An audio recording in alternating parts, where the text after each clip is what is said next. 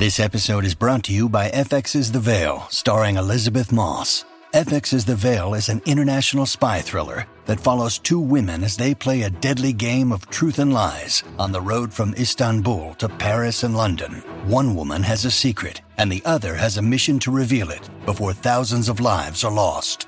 FX's The Veil, now streaming, only on Hulu.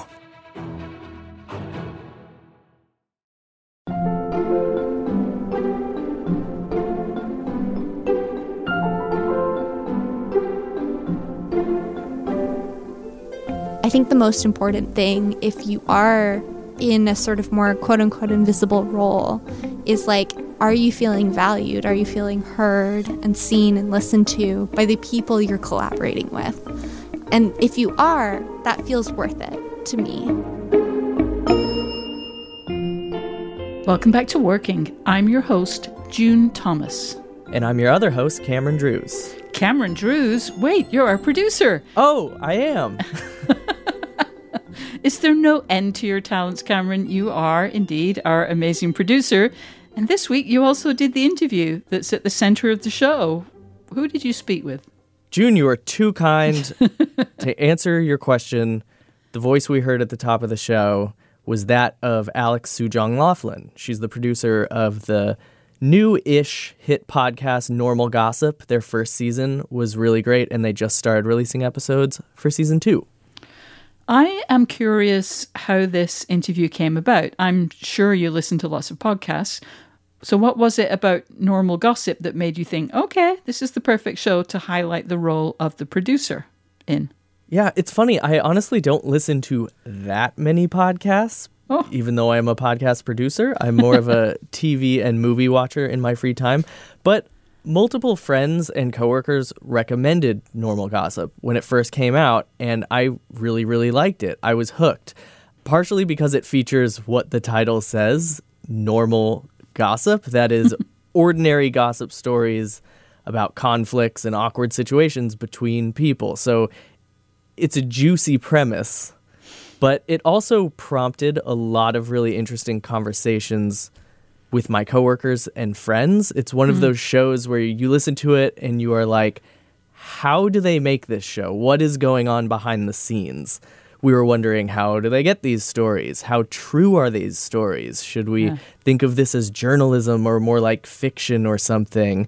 And I knew I could get the answers to those questions from the producer, Alex, who I know helped develop the premise of the show a little bit, but I also thought this would be a fun opportunity to talk about podcast producing in general, especially hmm. talk show podcast producing, which is what I do and what we do hmm. for this show. That's fantastic. And I believe you asked Alex some questions that are intended exclusively for Slate Plus members. What will they hear? Yes. So for this week's Slate Plus segment, I asked Alex what her favorite and least favorite production tasks hmm. are. I ask a lot of producers this when I talk to them. It's a fun conversation for me. We have lots of different tasks as producers. Some of them are kind of a drag, and I wanted to know which ones she thought were a drag. And then after that, I asked Alex if any listeners of Normal Gossip have ever written in and said, hey, I can tell that this is a story about my life. I don't like the way I was portrayed, yada, yada, yada. That question will make more sense once you listen to my interview with Alex, but her answer is, really, really interesting. Fantastic. You might even say that it's something everyone who listens to podcasts should check out. So, if you are not yet a member of Slate Plus, why not sign up today? You will get extra segments of shows like Working, where you can hear that amazing little snippet, and The Waves and Culture Gabfest, and some shows like Slow Burn and Big Mood Little Mood produce entire episodes just for Slate Plus members. Also, if you read Slate, which you should, you will never hit a paywall. So, to learn more about Slate Plus and perhaps to sign up, just go to slate.com slash working plus. All right, now let's listen in on Cameron's conversation with Alex Sujong Laughlin.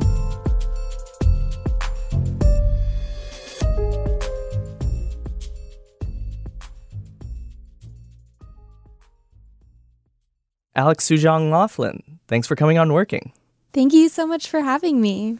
Sure thing. So you're the producer for Normal Gossip, a podcast from Defector Media. The show is hosted by Kelsey McKinney.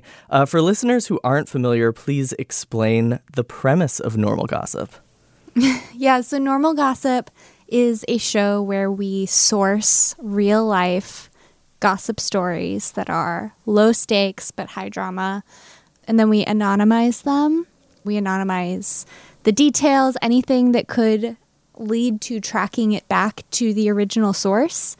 Um, and then Kelsey will bring a guest on and tell the gossip story to the guest. So listeners get to experience the thrill of stupid gossip without actually implicating themselves or anybody else.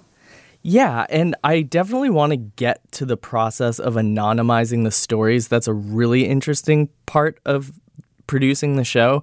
But I want to go back to the premise of Normal Gossip. It's really unique. When I first heard about the show, I assumed that it would be kind of like a straightforward interview show where the guest comes on and brings a piece of gossip mm-hmm. that you would discuss. But as you just mentioned, that's not the case. The piece of gossip comes from a different source, and then Kelsey explains it to the guest. The guest reacts.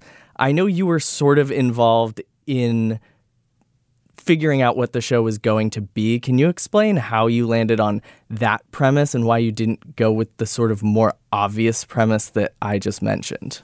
So, yeah, the original pilot for the show and the original premise was an idea where Kelsey would bring on a guest and Kelsey would tell a story to the guest and then the guest would tell a story back.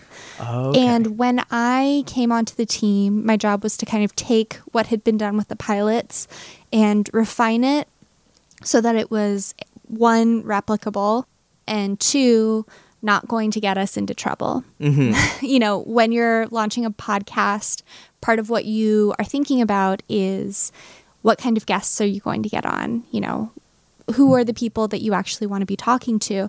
And we knew that we were going to be kind of chasing people who had larger followings um, because that's a way to help grow a podcast. Mm-hmm. And the problem with getting, you know, a, a semi famous or famous person to tell a gossip story is that that can become tabloid fodder mm-hmm. really, really quickly. And we didn't want to put our guests in a situation where they were telling on themselves or their friends or um, basically, like, we didn't want the story, the headline coming out of the podcast to be so and so tell uh-huh. a secret about so and so. And you also probably don't want the guest to hold back in any way for fear of that exactly. outcome. Exactly. So, and and the other thing is we needed to be able to predict that each episode would have a really good story. Mm-hmm. And when you have this additional variable of somebody else bringing a story that's going to be the basis of your episode each week, that gives a lot of the control away. Yeah. Um, so, or you have to yeah. have an awkward conversation where you say, "Sorry, Sam Sanders or Josh Gondelman, your story yeah, kind your of isn't very isn't good. good enough." Yeah, yeah. Um, so yeah, we we just wanted to kind of make it so that we had as much control as possible, but also that our guests would have the most fun as they could when yeah. they come on. Uh, yeah, that's that's kind of where that came from, and you know, all of our stories uh, come from our listeners. So our inbox is just full of hundreds of gossip stories that we go through each week and categorize them into different groups. Uh-huh. So that's that's where we get our stories now, which is great. And you have answered this a little bit, but I'm wondering how much creative input you had during the development of the show. I mean, as I know and you know, the producer's role is it, it, varies a lot from project to project. Sometimes the producer's creative ideas are very, very important. Sometimes the producer's creative ideas are not listened to or considered one bit, and you are there to assemble everything in Pro Tools. Uh, what kind of team was this, and how much creative input did you have in those early stages? Yeah, the team is amazing. Um, I am a contractor uh, with Defector, so I'm not, mm-hmm. you know, part of their official pirate ship, as they call it. Mm-hmm. But Defector as a company is really interested in, you know, being labor oriented and like treating people well, and especially treating freelancers well. So, in one of my first meetings with Kelsey and Justin Ellis, um, our editor, Kelsey asked me like, "Okay, what what is a bad host? How does a bad host act?" And like, what do you want? And and I was able to be really really honest with her. And Yeah. you know, I think a lot of podcast producers have a sort of shorthand that they use with each other when we talk about like toxic hosts or toxic host culture Yeah. um, this idea that like the host is the center of the production, um, the producer's work doesn't matter, uh, the producer's input doesn't matter, uh, when in fact the producers tend to be the people who are like kind of carrying both the logistical and creative burden of making a show. It obviously depends on the type of show, but yeah, it, from the beginning, you know, there was a real emphasis on us being creative partners, both within the production, like just between us. You know, it's it's a very like equal share of the load. We do different types of work for the show, but we, um, you know, it's not like I'm I'm the only person making the show and she's like just swanning around into meetings. And then also, you know, every time Kelsey gets a press request, she says, "Hey, Alex is joining." Oh. And then when we did bonus episodes in, in between seasons, I joined her for those Right. to answer questions about how we produce the show, which was really great. a lot of people when i tell them i am a podcast producer they want to know what that literally means what i am actually doing. Yeah. it varies from project to project. Can you explain what your role is as a producer on normal gossip I am kind of the logistical captain of the ship. So I have created all of the calendars and the recurring meeting invites and, you know, all of the like Google Doc and Dropbox infrastructure, mm-hmm. which is really important to me in terms of running a solid project. Mm-hmm. I, you know, lead the meetings each week where I'm like, okay, here are the things that have to get done in order for the show to get made um, and for us to stay on track production wise. Mm-hmm.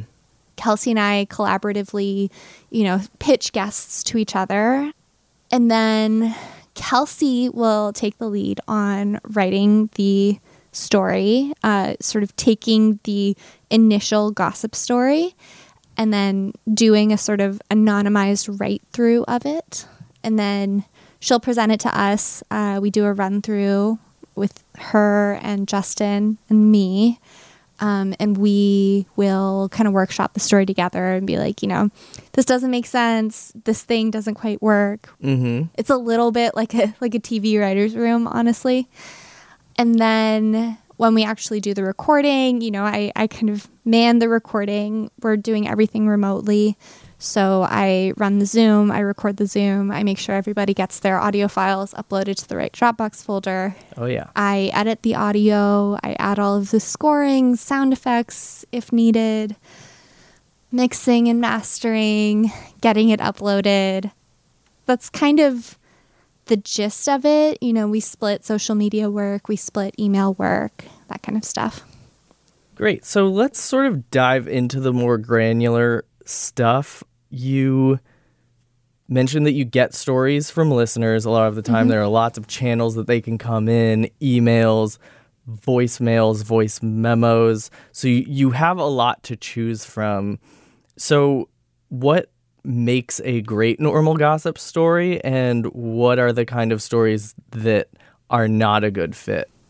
Ooh, so we definitely have a lot of stories that kind of get a little dark. Hmm in our inbox, we have a bunch of labels uh, that we use very liberally. And we have labels like wedding gossip, roommate drama, um, family drama, marriage stuff. I don't know, relationships, Yeah. scammers. And then we have one that's like too dark, sad face. Yeah.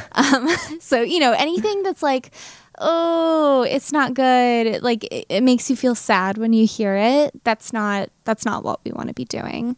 Um, cuz the point of the show isn't to make fun of people uh, necessarily despite uh, the premise, um, but it's more, I think, to sort of revel in how bizarre people can be and how bizarre people's life choices can be.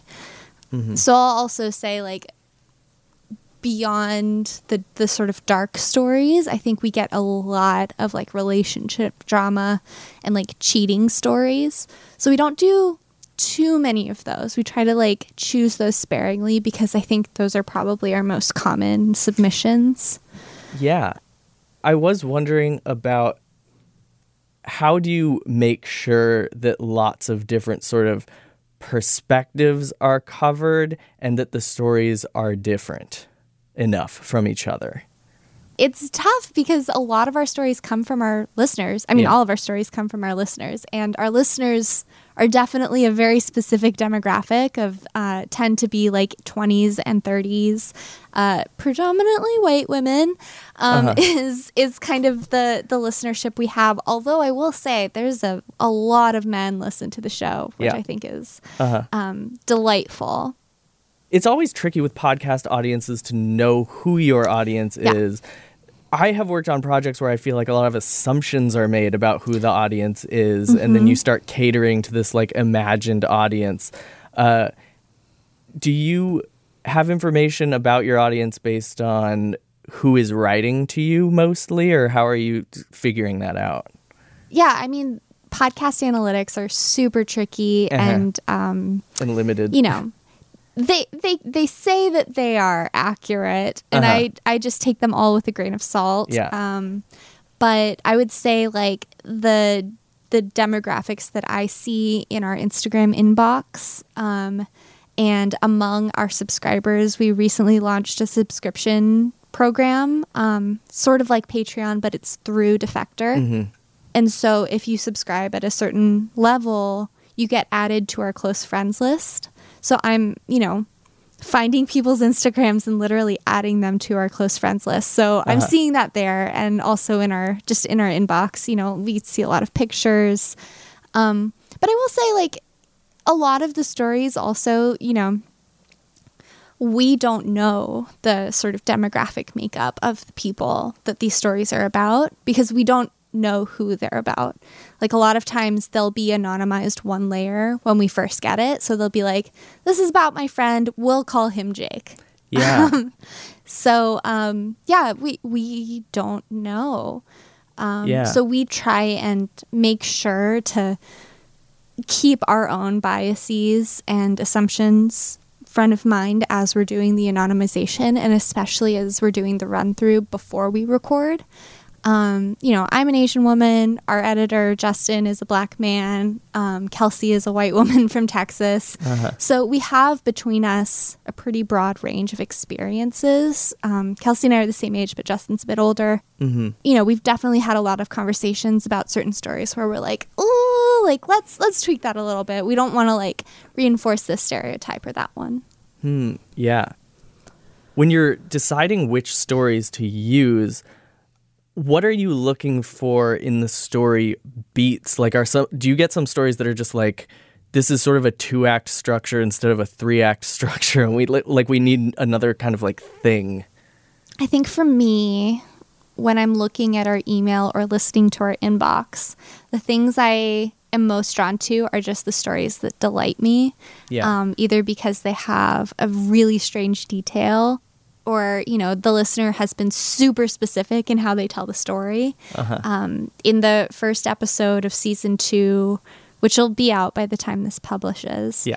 um, there's it's a story from the 80s actually about um, the listener who submitted it it's her mom uh, Uh-huh. when she was a teenager and she like really really wants this cashmere sweater at the airport in miami and i just was like stuck on this cashmere sweater um, and we considered changing it but it was like just the concept of like being in the 80s and like dying to buy a cashmere sweater in Miami. I'm just like, I love it. It's so good. And so that kind of, you know, it became the sort of uh like a totem for the episode Yeah. or for the story. We were like, yes, like it has to be the cashmere sweater. Yeah. Um, so a lot of the stories have a sort of bizarre element or something that's a little bit zany. Yeah. That's um, fun to kind of throw into the mix. Okay, so let's get into the anonymizing part of it. I listened to a bonus episode that you released, and it, it does seem like you have a sort of do no harm principle behind everything. Like you really don't want to tarnish anyone's reputation. You don't want anyone to really be recognizable. So, how do you do that? How do you anonymize these stories? How do you decide which details to change and which details to keep the mm-hmm. same? Yeah. I mean, it's so funny because when we were starting this out, we were like, you know, number one goal is to have fun. Number two goal is to not destroy anybody's life. uh number three goal is to not be sued. Like, Yeah. very important goals to have. Yeah. and you know i think like with the knitting circle episode um if you google male tears coaster Uh-huh. uh, the next word that will pop up is Laurel, which was Uh-huh. the character uh, in that episode. So and people are typing this stuff into Google to try and get the real dirt and Yes. they come up dry. Yeah, and they're not going to find it. Yeah. Um, and that's our goal is that like you should be able to like try to do your hunting for any of these stories and not be able to find the person. Um, so when we anonymize, uh, we will always change the names. We will always change the city if we name a city. We often don't name a city though. We'll just say a major city or the West Coast or a Midwest city, something like that. Um, we will often change the point of view that the story is told from. Um, because the thing that's really interesting is the dynamic, the sort of action that's happening emotionally between the people in the story, not necessarily like, you know, who it is actually that's telling the story. And Kelsey is a fiction writer as well. So she's bringing a lot of that to the table. Um, I remember early on, she was like, you know, the most interesting perspective to tell a story from is usually from the least interesting person in the story. So we try to orient the story from a perspective that is ancillary to the drama, not necessarily in it. Wow. Yeah. And how do you decide which details you like cannot mess with and that stay the same? The most important elements are always the relationships between people. Mhm. You know, if somebody's brother or sister did a thing, then we will usually keep them as a sibling. We might change the gender. Uh-huh. Or, you know, if a parent does a thing, then we'll usually keep them as a parent and not change them to an aunt or an uncle. Mhm. You know, other things we will have discussions about. You know, in season two, we have an episode that the story takes place at a coffee shop. And we probably could have changed it to a different type of retail establishment. Um, but we decided that the fact that it was a coffee shop and specifically like a national coffee chain, um, you know, this coffee chain is uh, plentiful enough around the country that Yeah. we don't think that people would be able to track down the specific franchise this happened at. Uh-huh. Um, and also the fact that it's a, at a coffee shop and at a coffee shop that's like a franchise of a national chain uh, was pertinent to the story. So that was a case in which we kept the original detail of coffee shop. But oftentimes, you know, we'll be like, okay, uh, we will always err on the side of changing the detail if if possible, and if it just is not possible, then we won't. Right. And so I know that you mentioned, you or Kelsey, you and Kelsey mentioned in a bonus episode that you were talking about how you tweak the details and you mentioned mm-hmm. that sometimes you even sort of like raise the stakes a little Yeah. bit or because you want it to be you said you want it to be like a game of telephone where like certain things get a little exaggerated Yeah. over time how do you decide whether to raise the stakes? Because also anecdotally, I talked to someone who heard that episode and was like a little bothered that that the stakes were raised, and they were like, you know, why is that necessary? Uh, can you talk about the thinking that goes into that and why you feel like you need to sometimes raise the stakes for a juicier story? I think it's because, like, ultimately, if you're thinking about the podcast as a, you know, discrete media product that we're releasing, what we want is to release a complete, satisfying narrative. And you know, life doesn't always result in a satisfying narrative. No, no. And I I mean, I know that some narrative podcasts like won't move forward with a story if there's not a satisfying enough Yeah, resolution or ending. to totally. Yes, and that is true across the journalism industry. There is this like high demand um, in journalism to structure stories from the real world as like a clear narrative arc with clear characters.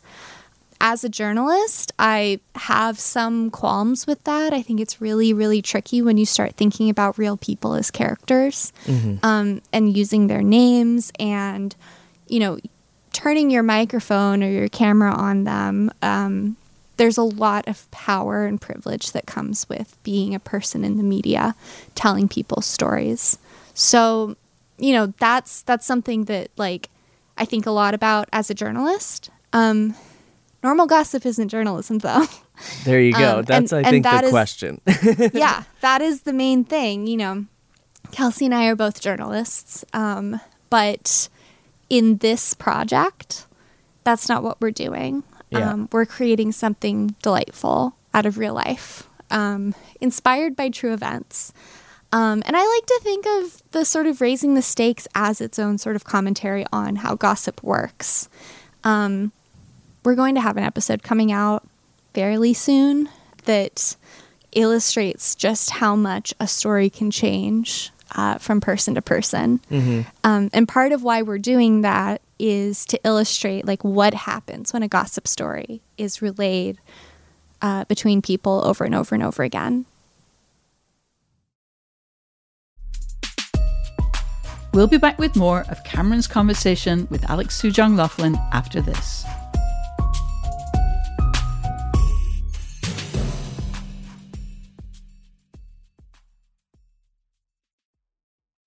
When you need mealtime inspiration, it's worth shopping Kroger, where you'll find over 30,000 mouthwatering choices that excite your inner foodie. And no matter what tasty choice you make, you'll enjoy our everyday low prices, plus extra ways to save, like digital coupons worth over $600 each week. You can also save up to $1 off per gallon at the pump with fuel points. More savings and more inspiring flavors make shopping Kroger worth it every time. Kroger, fresh for everyone. Fuel restrictions apply.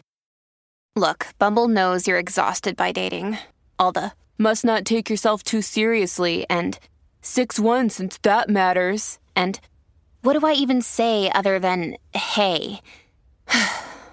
well, that's why they're introducing an all new Bumble with exciting features to make compatibility easier, starting the chat better, and dating safer. They've changed, so you don't have to. Download the new Bumble now. Listeners, you may have noticed that we've launched a new bi weekly bonus version of Working focused on listener questions and advice. We call it Working Overtime. On the most recent episode, we answered a listener voicemail about prioritization and structure, and we'd love to try to help you. Is there a creative problem you're having, or a creative practice that's working really well for you right now? Is there something you'd like to hear us expound on? Well, drop us a line at working at slate.com or call us and leave a voicemail at 304 933 WORK. And if you're enjoying this episode, don't forget to subscribe to Working wherever you get your podcast. Now, back to Cameron's conversation with Alex Sujong Laughlin. The other thing I want to talk about, which is a producer role, is sort of host coaching or directing, all of the mm. stuff that happens in the studio.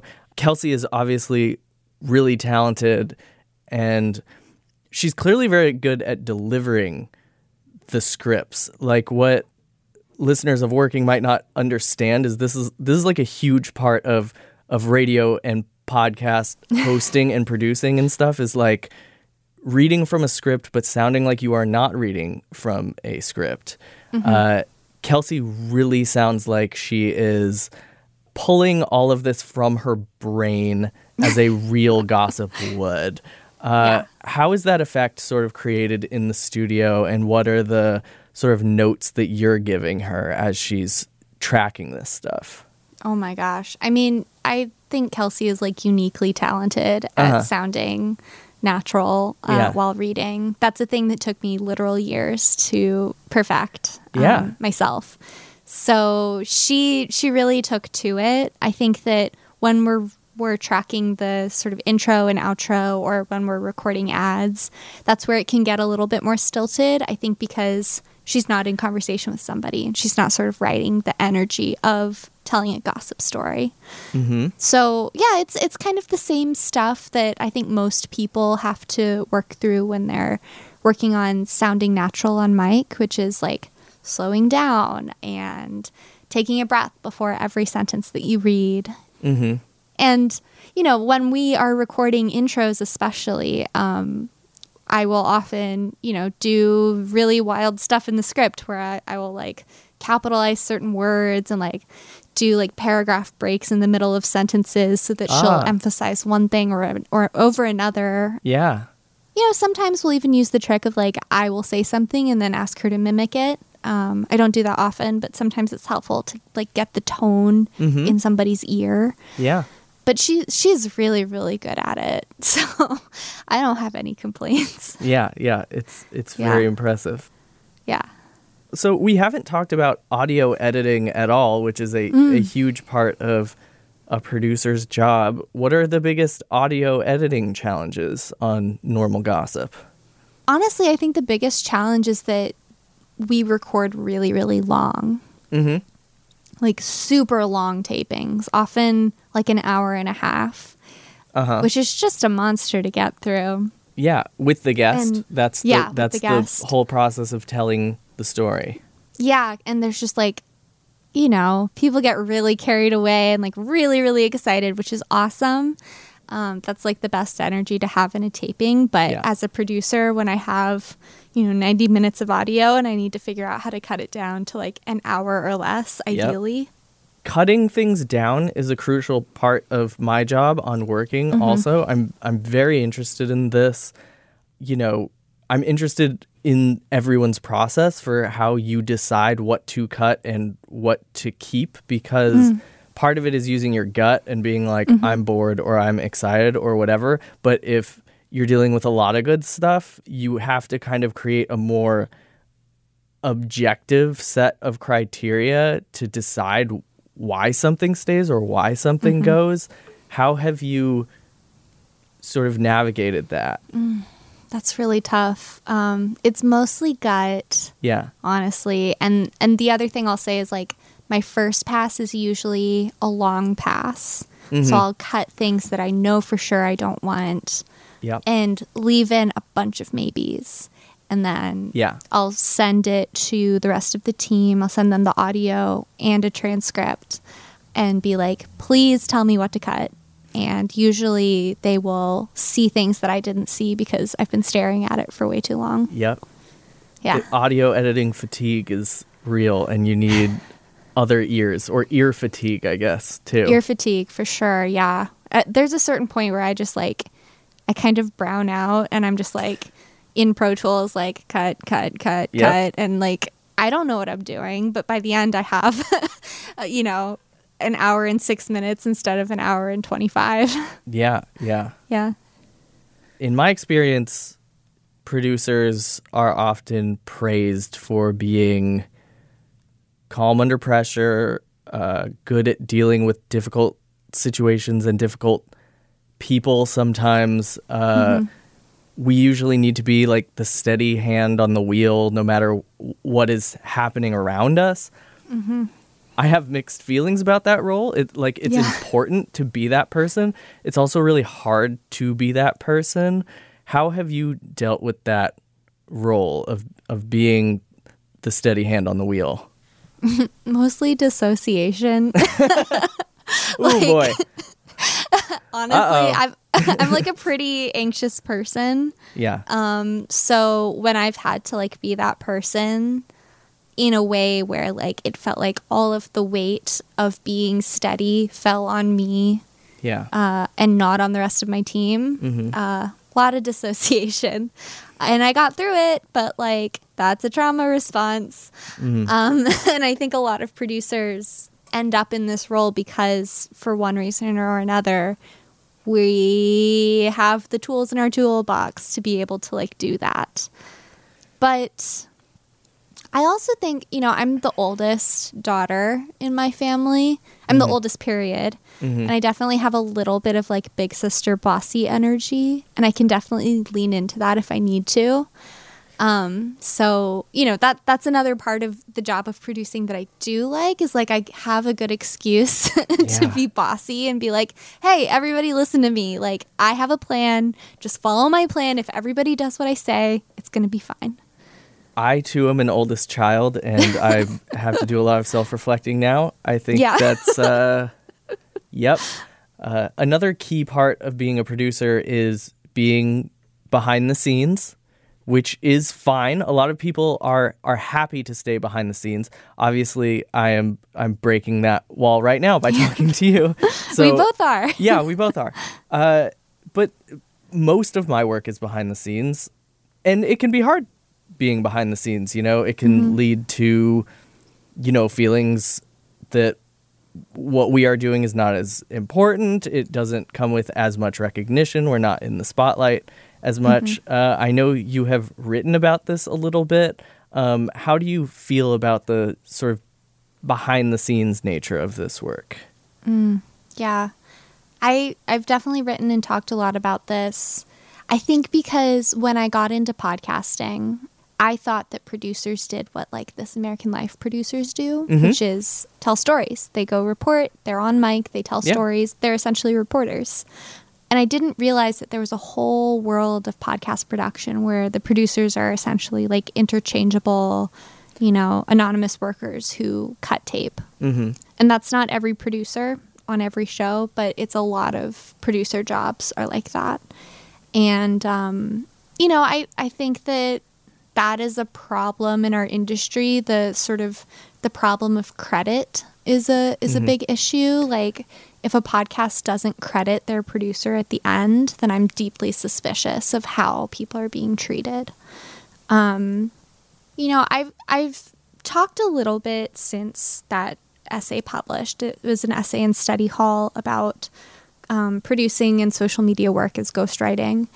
And since that's published, I've talked a lot about it um, on like panels and interviews and things. And a thing that I didn't get to say in the essay, but that I think is really important to say whenever I can, is that when there are people working behind the scenes, that means that collaboration is happening because Yep. everybody can't be the face of everything all the time. Like there has to be sort of a figurehead.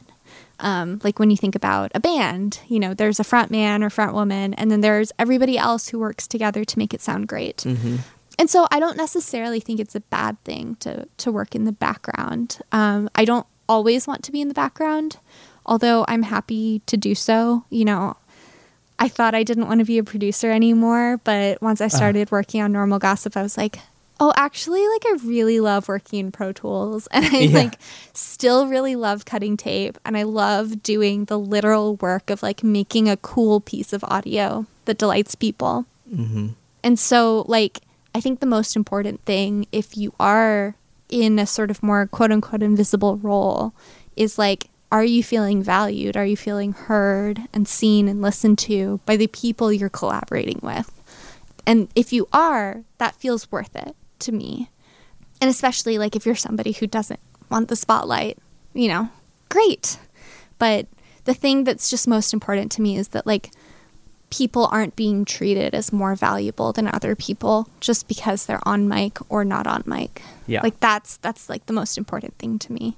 yeah when when you do have a healthy relationship with your collaborators Mm-hmm. being a behind the scenes person can be really rewarding like helping Yeah. someone else do their best work using skills that they don't have and they need you for can be really rewarding like I, I love that aspect of this work Yeah, and it feels really good when you're working with somebody who has like the inverse skills of you. Mm-hmm. Um, you know, I'm an introvert. I can do the audio work. I can do the logistical work. yeah You know, being on mic is really freaking exhausting for me. This is the last thing I'm doing today and I'm Yeah. done and I'm not talking anymore. Yeah. Um, it's not necessarily like an innate skill for me. So it feels really good when you get to work with somebody who has the inverse skills of you and you can like sort of yin yang together into Yeah. like one great like power unit to make like a cool thing. Well, Alex Sujong Laughlin, thank you so much for coming on the show and sharing your creative process with us. Thank you so much for having me. I'm such a big fan. And listeners can check out season two of Normal Gossip, which is out now.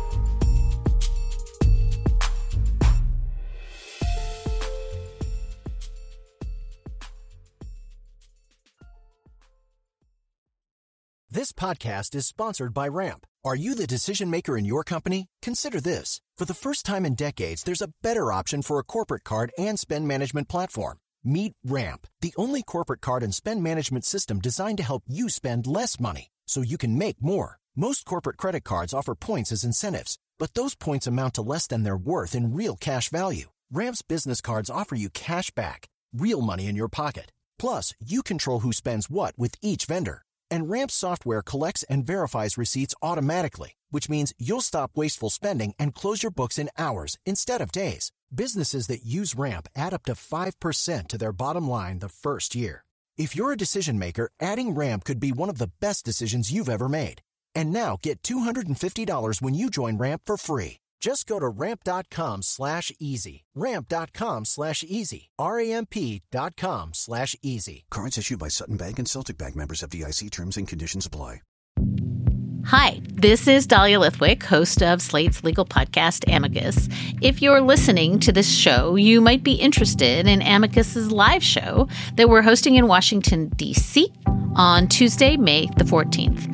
My colleague, Mark Joseph Stern, and I will be talking to some amazing guests, including Sherrilyn Ifill and a sitting state Supreme Court justice all about how originalism, a relatively recently invented way of interpreting the Constitution, has taken over the Supreme Court and radically reshaped the law.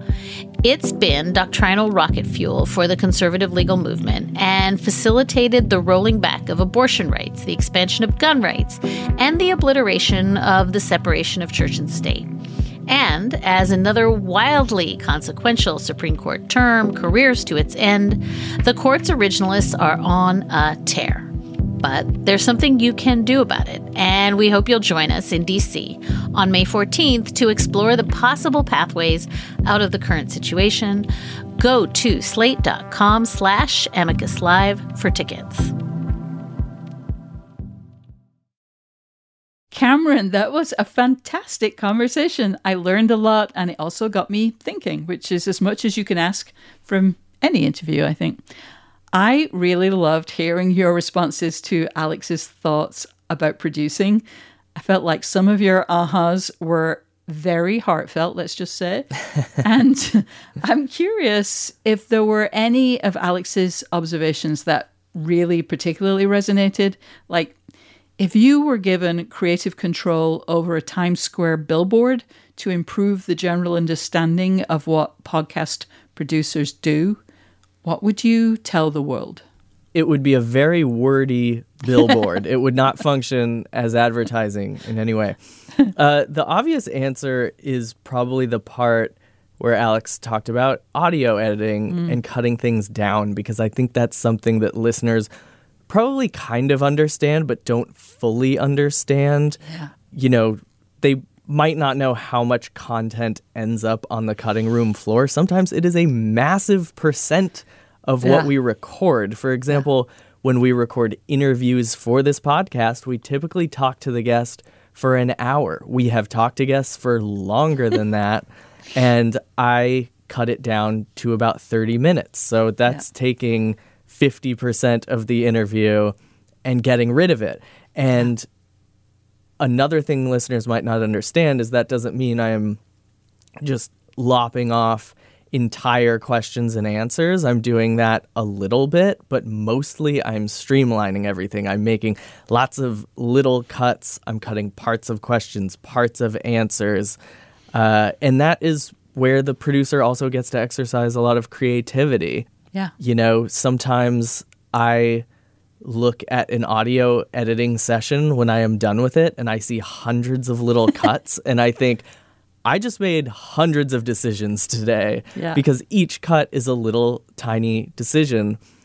At least in the case of working and it sounds like in the case of normal gossip, no one is telling me what to cut mm-hmm. or or what to keep in. No one is telling Alex what to cut and what to keep in. So as producers, we are thinking about the listener.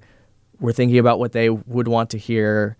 We're deciding what the really good stuff is and what is cuttable. Yeah, it, it, and it's different from print. You know, like editors are have a very specific role in print. It's also a lot of cutting, a lot of shaping, but it's different with audio. It's it, it just is, and and I, and I even after many years of doing it, it's hard to put those differences into clearly understandable words. Um, I loved Alex's insights into what makes for a good collaboration between host and producer, and especially how that relationship should be a collaboration rather than one where one of those roles is serving the other. Hmm. But for the most part, it is the hosts who are on the microphone, who listeners hear. The producer is rarely heard from. And here, I should mention that on Working at least, when we're doing interviews, you, as the producer on the call, listening in, will often suggest questions or you'll point out where we've not provided enough background or whatever. But after you've done that, the host has to repeat the question for the tape, so to speak. So I'm ventriloquizing you, I'm getting the mm-hmm. credit. Listeners mm-hmm. don't know that it was your suggestion. And I mean, on some shows, producers write the script, the questions. It varies a lot. Cameron, I'm going to ask this in a really direct way. As a podcast producer, are you really okay with that? Uh, for the most part, yeah. You could probably tell when I was talking to Alex about this that she and I both have sort of mixed feelings about this. There mm. is part of me that really does like playing second fiddle, and mm. I think that is a specific skill. Supporting someone else is a specific skill, and it's rewarding in a specific way to help someone else shine. If that collaboration is good, if you really feel like a creative partner and you like the host you work with and you want to make that host look good, uh, like that can be really satisfying. But there are those moments like the ones you just mentioned. You know, I have worked on podcasts where I suggest a question for the host, or maybe even I ask the guest directly. And whatever I just did, like, prompted this great response Yeah. from the guest. And it becomes like a crucial point of the interview or the narrative or whatever. And I'm like, well, no one's going to know the impact that I had. But but I'm also really proud of like of having that impact. Like uh, just like knowing that it's in the final product is really satisfying.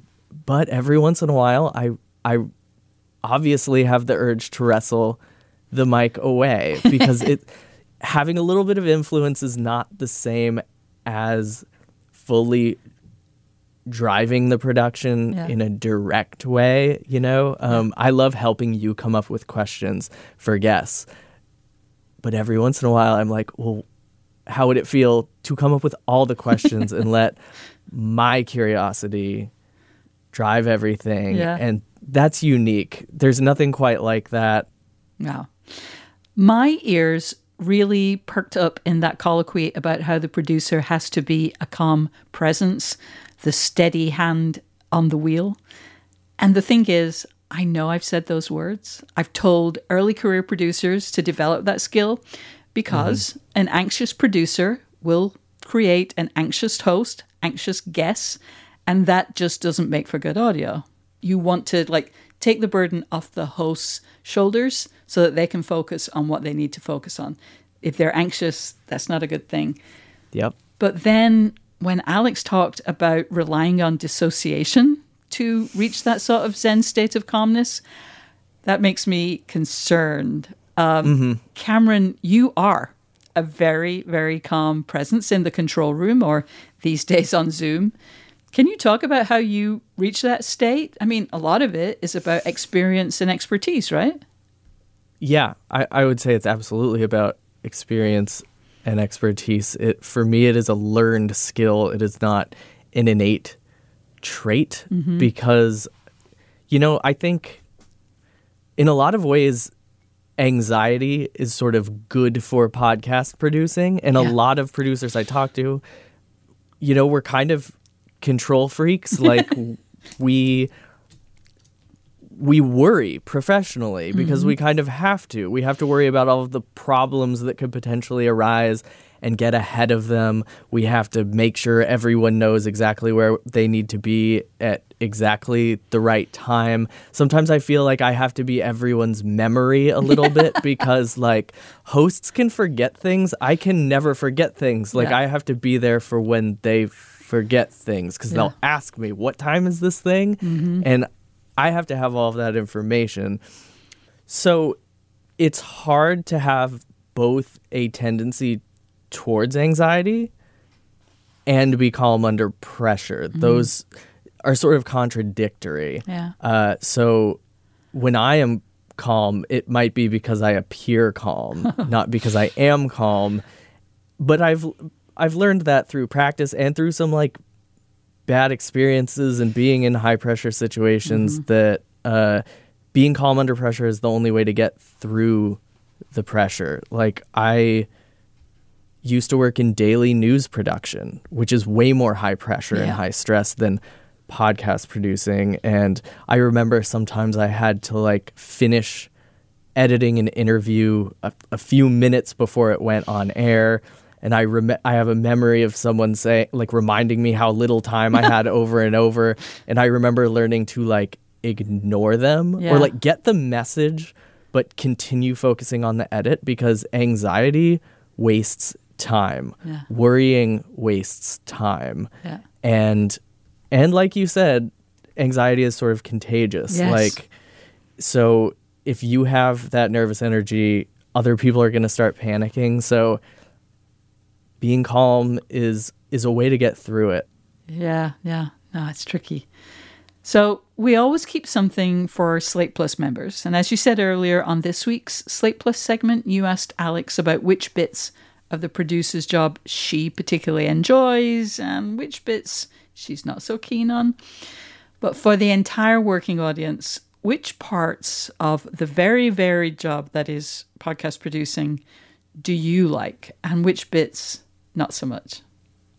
Well, uh, I, I'll start with my least favorite task, which I think this is shared by a lot of podcast producers, but guest booking is an absolute nightmare. It's one of the reasons I don't work in daily news production anymore. Uh, it- you know, it's a key part of making podcasts. You got to have a guest. Yeah. Uh, but it can be really difficult for those of us who like I said, producers kind of want to have control of Yeah. everything. Yeah. Uh, and guest booking involves a lot of uncertainty. You have to rely on someone else getting back to you. And there can be periods of time where you have bids out to different people and you haven't heard anything and you just can't relax until Yeah. someone gets back to you. And, you know, for, for some production jobs, you not only have to have someone get back to you, but you then need to pre interview Yeah. that person and make sure that they are the right fit. And so you might have like a 30 minute conversation with them, realize they're not the right fit, Yeah. and then you have to go back to one of your other guests. And it's hard because you, you just like the lack of control is Yeah. is very very difficult. We can control everything else pretty much, but the the guest element is it's wild card. Yeah. Um, things I enjoy, audio editing is really fun. I really have learned to enjoy cutting an interview down from 60 minutes to 30 minutes. like I have systems that I think work really well. And I just love interviews. I've always loved interviews. Like I watch old like Dick Cavett interviews on YouTube a lot. Wow. Uh, and so like I like the idea that I get to decide what the best version of this conversation is. uh, and and sort of just like using your gut to figure out what is interesting and what's not interesting, and just making it what you want. Yeah. Um, anytime I work with music, that's really fun. Uh, scoring or dealing with sound effects and stuff. Audio editing is just really really fun, and Yeah. then anything that happens in a studio is really fun.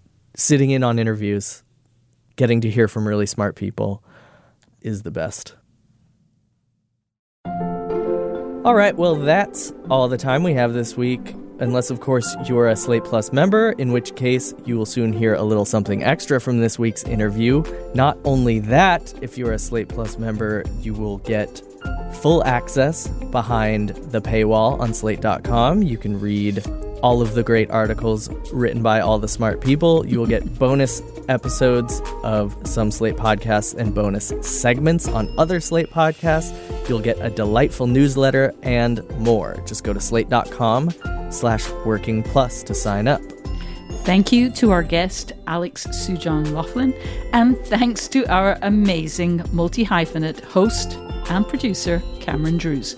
We'll be back next week for Isaac Butler's interview with music supervisors Bruce Gilbert and Lauren Mikus. Until then, get back to work.